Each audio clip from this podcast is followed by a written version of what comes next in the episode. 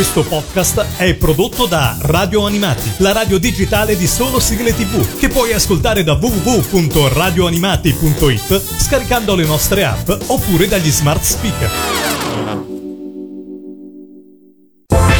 Radio Animati presenta Scaffali Animati, le più interessanti novità editoriali sul mondo della TV, dell'animazione e dello spettacolo con Giulia Ime.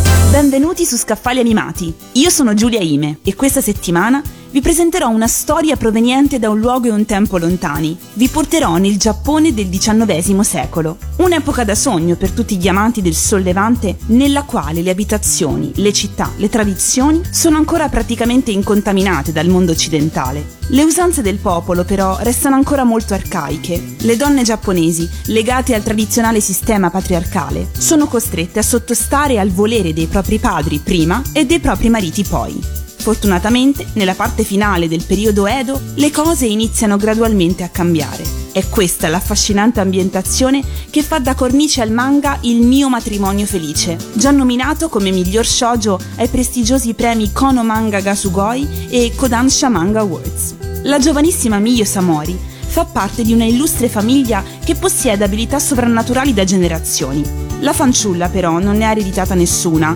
così viene trattata come una serva dalla sorella che invece ha risvegliato la sua abilità speciale già da molto piccola.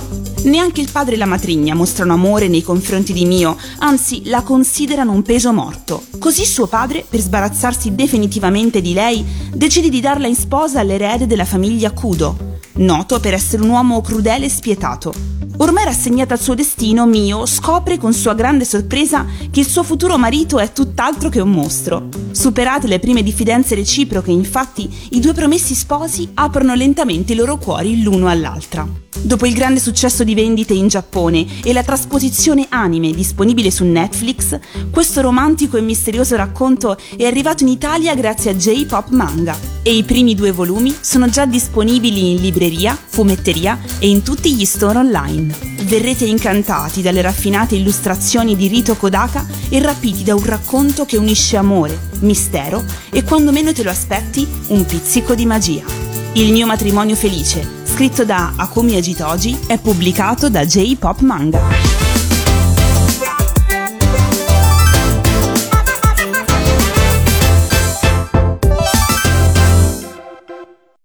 Questo podcast è prodotto da Radio Animati, la radio digitale di solo sigle tv, che puoi ascoltare da www.radioanimati.it scaricando le nostre app oppure dagli smart speaker.